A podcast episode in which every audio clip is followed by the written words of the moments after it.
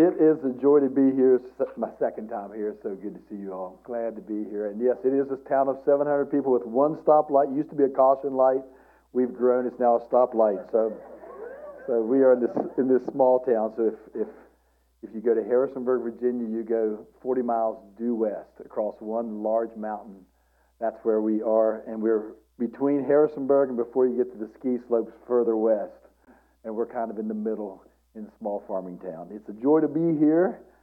And today I want to preach actually from John 4, 7 to 26. But I want to begin with this story. Have you ever had that day that you just wish you'd never gotten up?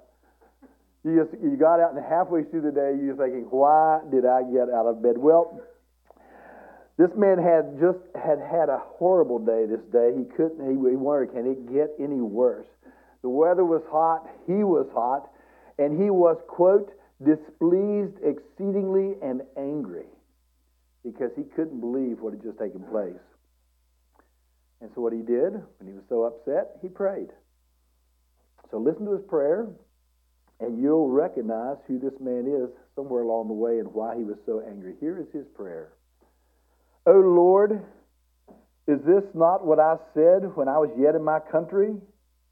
That's why I made haste to flee to Tarshish for I knew that you are a gracious God and merciful, slow to anger and abounding in steadfast love, and relenting from disaster. He's upset about those things, about God. Therefore, now, O Lord, please take my life from me, for it is better for me to die than to live. Who am I talking about? Jonah, right? Jonah was so mad. He was mad at God. He was mad at the world. And why was he mad? He was mad because instead of destroying Jonah's enemies in Nineveh, because they were his enemies, as he had prophesied, with the very message that God had given him, he went and prophesied, said, God is going to destroy this city in three days. And when the people of Nineveh heard that message, they repented of their wickedness, and in response, God showed them mercy. And Jonah's response was, I knew this would happen. I knew this would happen. I knew that rather than destroy them, if they repented, God would forgive them. And aren't you glad that God ultimately sent Jesus and not Jonah into the world for us? God sent Jesus in the world and not Jonah. And aren't you glad that God so loved the world that he gave his son? And aren't you glad, is so glad that when you were yet sinners, when, you were yet, when we were yet sinners, Christ came in to offer mercy to us, to forgive us of our sins, and restore us with a relationship with God free from his just wrath and vengeance. And not only did God send his son, that son was the very one who paid the price to make it all possible. Aren't you glad? I'm glad. I'm glad for that. And this is the good news we proclaim to the world around us. And I'll say this as we begin. If you're here, and I don't know you, I'm a visitor here. If you're a visitor here, you're pretty new to this church, I would encourage you stay around this church if you don't know Jesus. You'll learn about this Jesus. And he'll give you the greatest joy. You heard these little children. He'll give you joy that is deeper than any suffering or sorrow that you've experienced. On this Christmas season, as we look towards the end of the year, and I actually spoke this at our 40 year anniversary, one of the messages, was that we want to remember that we, God's main message is our main message to the world around us as Christians. And as we end this, this Christmas season, as we look forward to the coming year, we want to remember that is, with all the other messages in the world around us, that's the message we bring.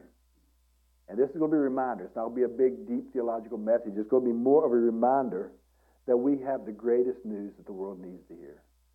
And we have the one message. It's the one message that everyone around you needs to hear. Our friends, as well as those we think or it seem like are our enemies.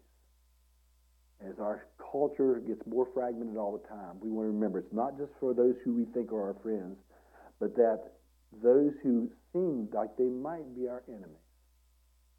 So today we're going to look at another story of a hot and dry and tiring day involving not Jonah, but Jesus, and see how he handles the situation. So let's turn to John chapter 4. You'll know this story, it's very familiar. We're going to start reading in verse 4. We're going to look at verse 3, and then we're going to read through verse 26. So let's start in verse 3. This is Jesus left Judea and departed again for Galilee.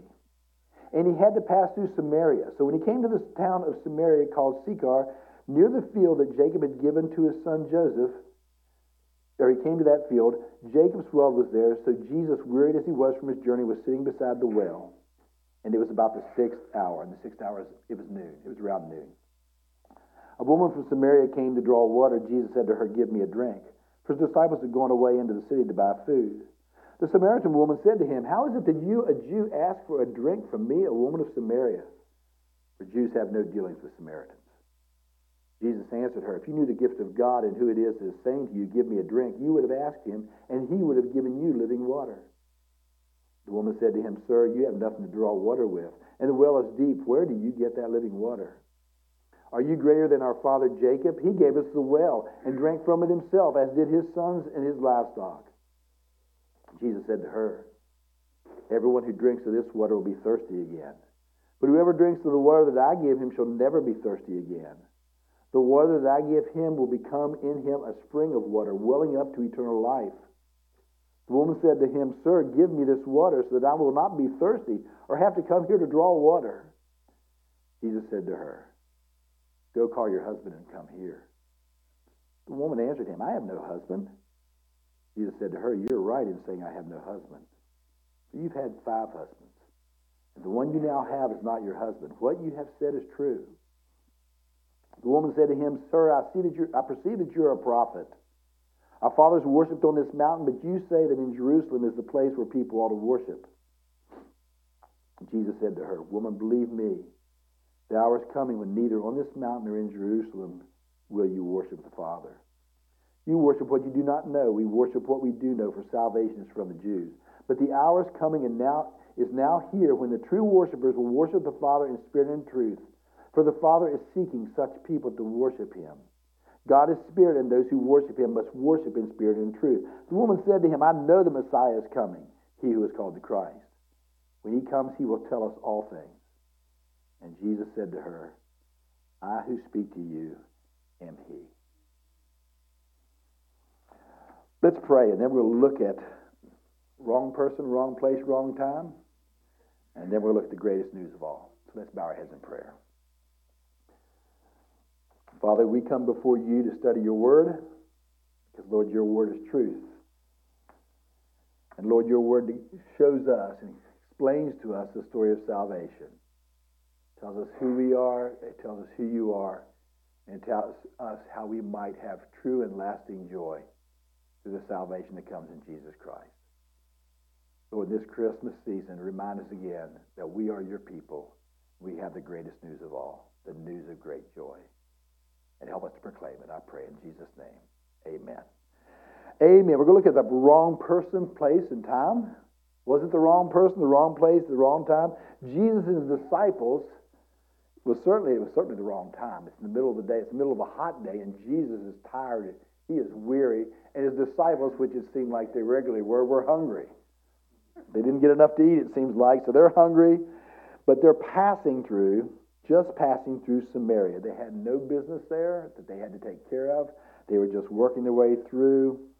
Uh, it's a rest stop. There, you don't want to call it that way. It's more of just a rest stop outside town. It's in the well. They didn't even go into the city. They said Jesus was very tired. There's no compelling reason for a discussion that Jesus is about to enter. He had a lot of reasons not to enter into discussion.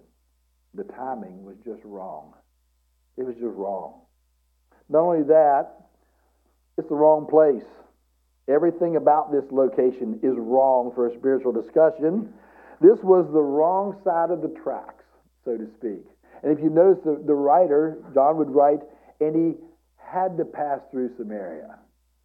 He had to pass through to get from where he was, was to where he was going. He didn't, they didn't normally, Jews didn't want to pass through Samaria. When they traveled, many times they would go around that land because they didn't want to travel through Samaria, but they had to pass through Samaria.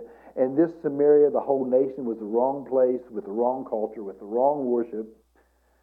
And it's where these people lived. These people lived there. You see, Samaritans were from the wrong people group. Jews and Samaritans, literally, if you just want to cut to the quick, they hated each other. You might spend time with a Gentile if you're a Jew, but you wouldn't spend time with a, with a Samaritan. They were worse. There was 500 years of bad blood and hatred between these two people groups. And we're, I'm West Virginia, Hatfields, McCoys, right? Think 500 years of Hatfields and McCoys. It was 500 years of very bad ethnic hostility, religious hostility, territorial hostility between Jews and Samaritans. Remember the book of Nehemiah? You remember that book, right? Samaritans. That's who they had trouble with. Sanballat, Samaritan. When the northern kingdom was taken away by the Assyrians, they sent some of the people back in, and the, the idolatrous people, the idolatrous Jews of the northern people, had interracial marriages with the, with the Assyrians, which the Jews were supposed to do because of religious reasons, and that's what you ended up with with Samaritans. Their heritage was wrong, as I said. The religion was wrong. They had a different place of worship. They had a different interpretation of Jewish history. You didn't talk with them. You didn't eat with them and you certainly didn't associate with them. But here she was. And she asked, How is it that you, a Jew, ask for a drink from me, a Samaritan? She was blown away that Jesus asked her for a drink. And the commentator writes, For Jesus, for Jews have no dealings with Samaritans. Aren't you glad God sent Jesus instead of Jonah? Not only was it the wrong time, not only was it the wrong place, this was the wrong person on top of it. First of all, she was a woman. And in that society, women were subordinate. In that culture, men didn't speak normally with women alone. Here Jesus was alone, and when the disciples, we know that because when the disciples returned, they were, quote, marveling that Jesus was talking with a woman. They marveled. He's talking with her. Who's he talking with? It's a woman. And here he is talking with her. And not only was she a woman, she was this woman. You're with me, right? You're tracking. It was this woman. She had had five husbands and was now living with the sixth. And by saying it in so many words, we know that it wasn't the first one died, the second one died, the third. It wasn't that wasn't the reason why. The implications seem clear. She was drawing water alone in the middle of the day. The women went together to draw water. You don't go in the middle of the day, it's hot. She went by herself. Why? Well, the implications are no one wanted to be with this woman. The women of the city knew this woman. They'd had interactions with some. Their hearts, some of them's hearts would be broken by this woman. She was the wrong woman. She would later testify to the whole town, come see this man who told me everything I ever did. It was that woman. They knew that woman. When she said that, they knew what Jesus had said. Wrong time, wrong person, wrong place. And when I look at her, I realize, and I look at myself, I realize I can so quickly size people up from outward appearances as to whether they would ever be interested in hearing the gospel. You do that? I do that. I, I, I regularly size people up. I can look at their race, their dress, their hairstyles, clothing, absence of tattoos, they have tattoos. I can make all these kind of judgments about who they are and whether they would want to know the good news. And I think to myself, I don't think they'd be interested. They, they, they wouldn't be interested. They aren't the type, they're, they're so different than me. So different. Or I can look and I can say, their lives, and in a small town, you can look and say, their lives, I know them. So messed up. Or I can look at someone else and say, they have it so together. It's, not, it's just not the one side, is it? It's both directions. They have it so they have it so together. Their life is so together. I ever share with them, I ever talk. Now listen, I do want to say this in this message this morning. When you're speaking as a pastor, you can you can produce guilt preaching on two subjects. One is evangelism, the other is prayer. We can, we can just, the guilt can pour down, but this isn't about guilt today. This isn't about condemnation, all right? Jesus Christ has taken away our guilt, right? We're not guilty because of him, and there is therefore now no what? That's exactly right. So let's get rid of that. This is to encourage us that no matter what people appear on the outward. The people around us need Jesus. They need this message of joy that we have to give. That's what we know. In this instance, in the middle of, another hot day, just like Jonah, in the wrong place, just like Jonah, with the wrong people, with the wrong person, just like Jonah. It ended up being people because he ends up going down afterwards, right? He responds. The wrong people, so many barriers. Jesus, and this is what's amazing. You talk about a, a power dynamic differential, these two. With four words, Jesus breaks down every barrier. barrier. And it's just by a very human question or a human statement give me a drink. And she's blown away. This man would ask me for a drink.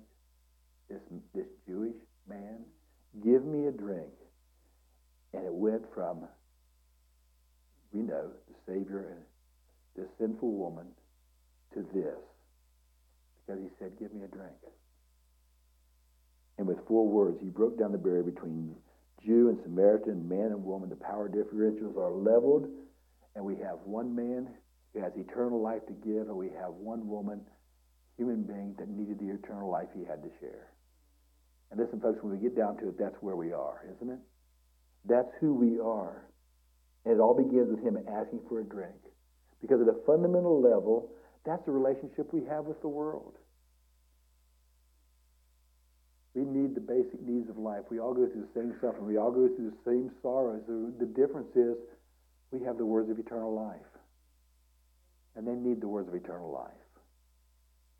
But we understand them. Then we understand the life that people around us live, don't we? We have the same suffering. We have the sorrows. When you scrape it all the way down to the core, that's who we are. Christ Church is full of people who have one message to the people around them that they need to hear. And we all struggle in the struggles of life together. We all deal with the same thing in life together. So again, with that, let there be no guilt.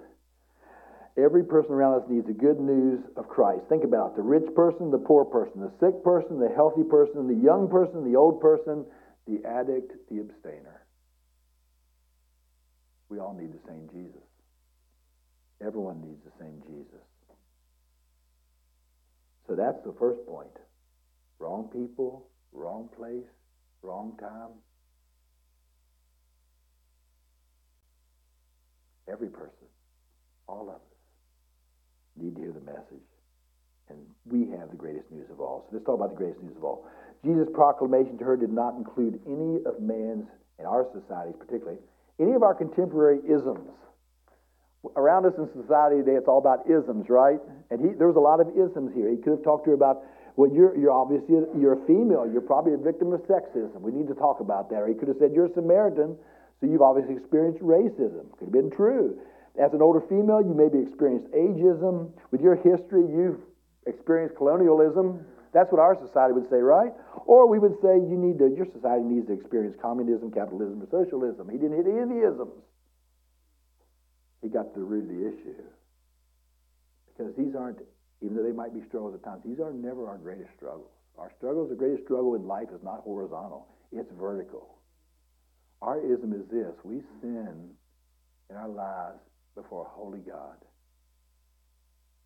And we have no way out on our own. We can't work our way out. We can't do, do good works. We can't hope our way out. And that's the common reality of us all. There's no us and them. In reality, there is Jesus and the rest of the world. Jesus and the rest of the world. That's, that's what you've got.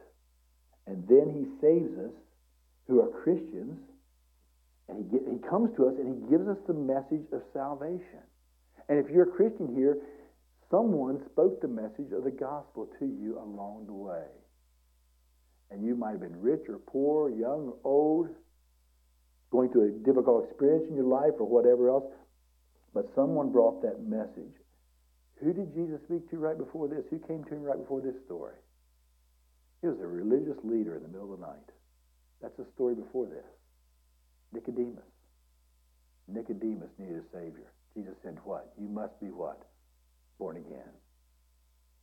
So it didn't matter if it was a religious ruler, religious leader, right in the middle of the Jewish tradition, or this Samaritan woman who couldn't have been more wrong in her theology or more wrong in how she was living.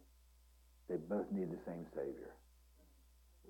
Let, let us know that they both need this wonderful message that a Savior has come. Now look at this amazing interchange. Uh, Jesus asks her, or says to her, give me a drink.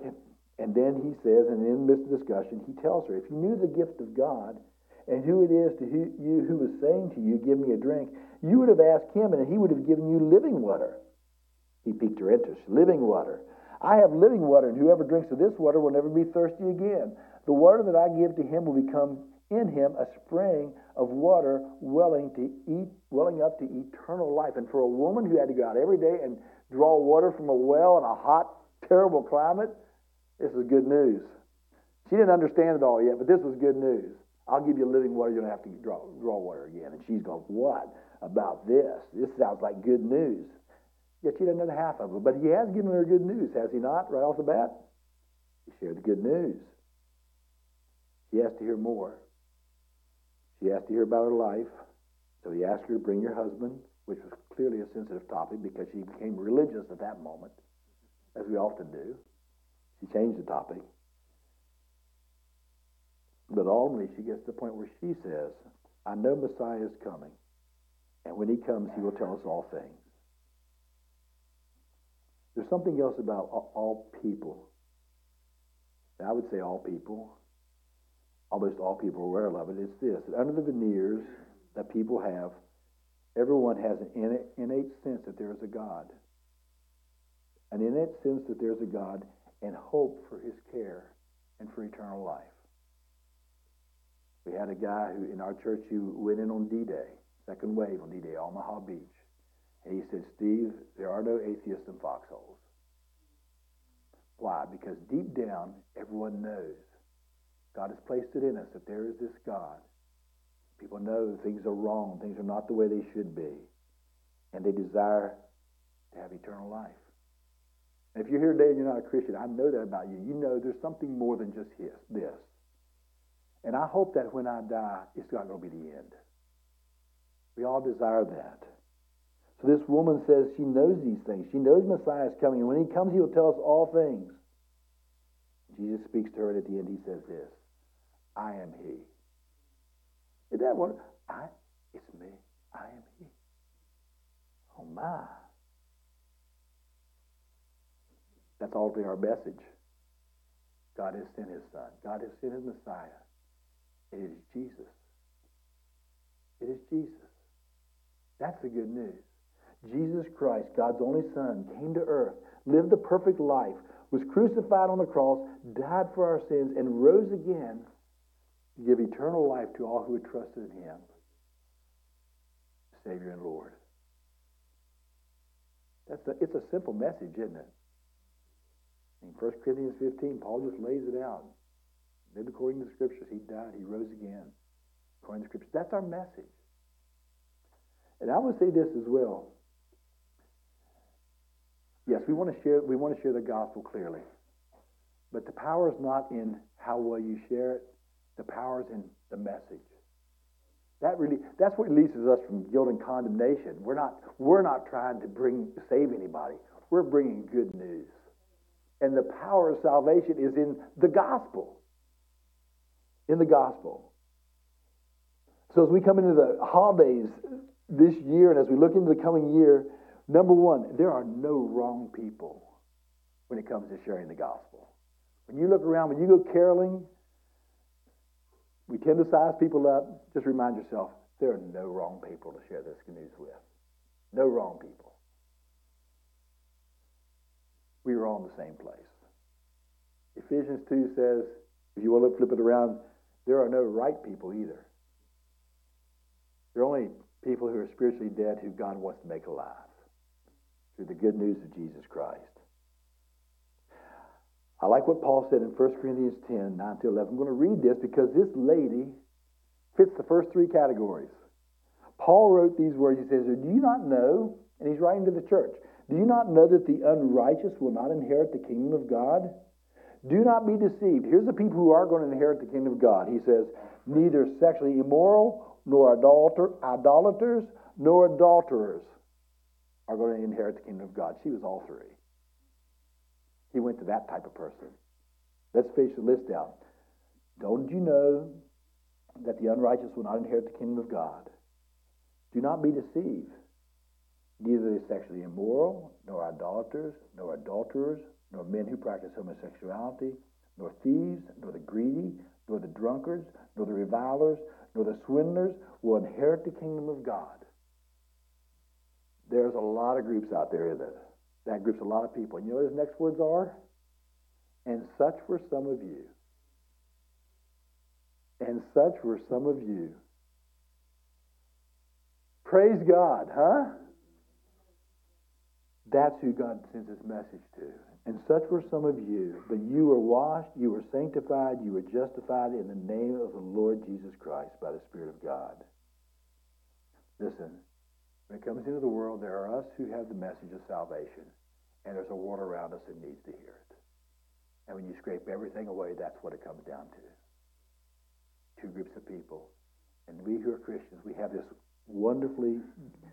Man, I am so glad I'm a Christian that I get to share this news of salvation. Not if you pray enough, if you do enough good works, if you travel to this place, if you spend time in purgatory, if you do penance, then you'll be good enough. No, we say we're never good enough, but there was one who came who is. And he came to die for you. It's, it's joyful news. So, two things. There are no wrong people to share the good news with. The places and times to share the good news might be much more common than we at first think. We know that because Jesus shortly after says to the disciples, Do you not say there are four months more and then comes the harvest? Look, I tell you, lift up your eyes. The fields are white to harvest. They're white. Many more places, many more times. Listen, there are few in this world who don't agree that the world's a mess. There are few in this world who do not agree that the world is broken. They know there's something wrong. And there are few in this world who aren't personally affected by this brokenness. So there are little phrases you can do that just opens the door. Well, how do I do this? I'll tell you one phrase.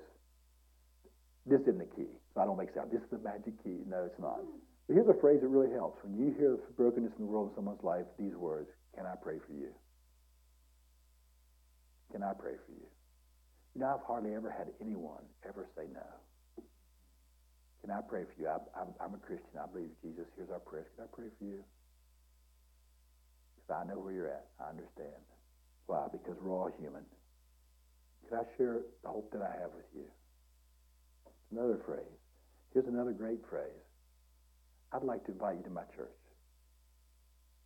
to see what we believe. And I'll pick you up. How's that? I'll come get you. Can I share you my thoughts about Jesus? And then give reason for the hope that you have in Jesus. Listen, most people here, you're going to say, I'm not a theologian. Great. You don't need to be a theologian. You just need to know the one who can save. If you're a Christian, you do. Give reason for the hope that you have in Jesus. Now, and see where, and see where it leads. Now, what I don't want you to, and Kim would say this, don't want you to feel pressure that you're every moment looking around saying, where am I going to share? No, it's living life. It's just living life and caring for people and knowing and, and find the lie that they would never want to hear this. And just sharing and sharing as much as you can. You can sense the, you can sense the moment. You can read the room. Sometimes, sometimes it goes nowhere. But here's the reality: some reap, or some sow, and some reap. Some soil we know from the story of the sower and the seed. Some soil is hard, some is rocky, some is thorny. We know that for some we're the fragrance of life, and the message comes. For others, they're the fragrance of death. That's not easy, but it's the reality. But here's what you can know as well God's always at work everywhere, all the time. And you go to join what He's already doing in people's lives. So you're not making it happy happen. You are going to where God has gone often before you ever showed up. And you're sharing the good news of Christ. And for some people, the soil has been made ready by God's good hand, by others sowing, and you get to share the gospel that brings a change in life. Think about this that changes someone's life forever. Forever. From darkness to life, from death to living again. we have the most wonderful news of all. Let there be no guilt. Let there be no condemnation. Let there be glad tidings of great joy. That is, shall be to all the people, right? So let's broaden our views to all the people around us. And let's believe God to do amazing things. To close with this story, just recently I talked to a friend of mine. He was a part of our church for a while, then he moved to another city. I hadn't talked to him for 15 years. They went through some real, cha- a real tragedy in their family. So because of that, I talked to him, called him on the phone, was talking to him, was uh, just grieving with him a little bit. But in that, he was telling me about my dad, and I did not know this story. This man grew up, he's in his 60s now, grew up in our town. I knew him, he's a year ahead of me in school, and he got into a lot of stuff, a lot of bad things. It was back in the 70s. He had hair down about here, thick blonde hair. And he, he was, uh, you just said, he's not the one who would ever want to hear. Well, he was a patient of my dad's, and my dad's a dentist. And he was a patient of my dad's, and my dad knew his dad. My father is was one of the was a very uh, words did not come to him easily, and he was more timid. And he always had a burden to want to share the share the gospel. But you know, in a you talk about a power imbalance. There's a power imbalance in a dental office, right? You know, need I say more? So he never wanted to take advantage of anyone there because they're sitting in his chair. They can't they can't leave, and he's always wondering. God, can I share? And, and then on top of it, he's a very timid, he was a timid person. And words, and I just want to say, words did not come easily for him. Uh, but he's a wonderful Christian man. But this friend of mine told me just a few weeks ago, he said, you know, your dad, and I knew he thought the world of dad. And he, and, uh, he said, your dad, uh, years ago, I was 16 years old, 17 years old, I went to the dental office one day, and after he got done working on my teeth, he shared with me about Jesus. Now, this young man knew about, he knew that he grew up in church. He knew something about it. He said, My dad shared humbly and um, with integrity. Uh, just personally shared, and I'm sure they were halting words. I know my dad. They would not have come out easy. He would not have said, Here's the four points of salvation, here's justification. He wouldn't use any of those words. But he told him about Jesus. He said, You know, that affected my life. And he was into stuff. He was into drugs. He was into other things as well. But he said, Your dad shared, and he said, It, it, it affected my mind and my heart. And I started thinking about this. From a dental, being in a dental office. And, he, and to make a long story short, shortly after this young man began dating a young lady who was a Christian, and she shared the gospel with him. He became a Christian, became one of my closest friends. Um, served in our church, who was part of our church in the very beginning, then moved on. I didn't know that story. He said, Your dad, it began because your dad took time after appointment to share about Jesus with me. And it wasn't heavy handed, but it was one of the seeds that, that stirred his heart, that began to do the work, that the power of the gospel, the word of God, does not return void. And from that, he became a Christian and has eternal life. We have a wonderful Savior. Let's tell people about him. Let's not limit what God can do. Let there be, again, I must say this again, let there be no guilt. Let there be no condemnation. We have good news of great joys which shall be to all the people. All right? So in this Christmas season, and I'm going to pray here in just a moment because I know in this Christmas season it also means that we have friends and family around us this season that don't know the Lord, many of us. And we want them to know the Savior, and we can feel the pressure, be released from pressure, but trust God in that moment. When the time comes, just share a word, share a thought, share a hope. We need God's help. We know that because Paul, and I want to read one last scripture, Paul asked for the saints to pray for him. He said in the end of Ephesians, Pray for me also that words may be given to me in the opening of my mouth, boldly to proclaim the mystery of the gospel. Pray for me. Pray for me in the opening of my mouth. Don't we need that? It's the hard, the words are hard to begin with, aren't they? Lord, help me. Help me have the words when I open my mouth. Help me know how much to say, not to say too much, but to say enough. But Lord, help me. So as I preach this, I'm preaching to you, I'm preaching to me.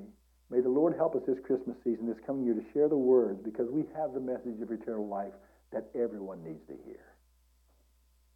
Let's pray together and ask God to help us, okay? We'll ask the worship team to come up as I'm praying. And after I pray, I will sing together. Father, as we hear this message, Lord, we, we believe it. We believe we have the Savior of the world who is our Savior, who has come and given us new life. Lord, you've changed us so much, and you are changing us. And we, we do have a joy that Jack spoke about. It's, it's a joy that's beyond ourselves that helps us in the deepest of sorrows and the greatest of joys. Lord, it's found in you. And Lord, we have loved ones around us and friends and family and neighbors that we long to, to know you. And Lord, there are others that we look at and we say, uh, they probably aren't interested. Lord, broaden our hearts, broaden our, our sight. Help us to see that the fields are white in the harvest. And then, Lord, like Paul, we pray, give us the words and we open our mouth that we might boldly and joyfully proclaim the mystery of the gospel. Lord, thank you that the power isn't in us, but the power to be made new, new birth comes from above as we share the gospel. Lord, I pray through our lives and through this church, the good news will go out and the Holy Spirit will regenerate many people and bring people from death to life. Now, thank you for it. We're dependent upon you. But Lord, thank you that we have wonderful news to share, the greatest news of all. And it's in your Son's name we pray.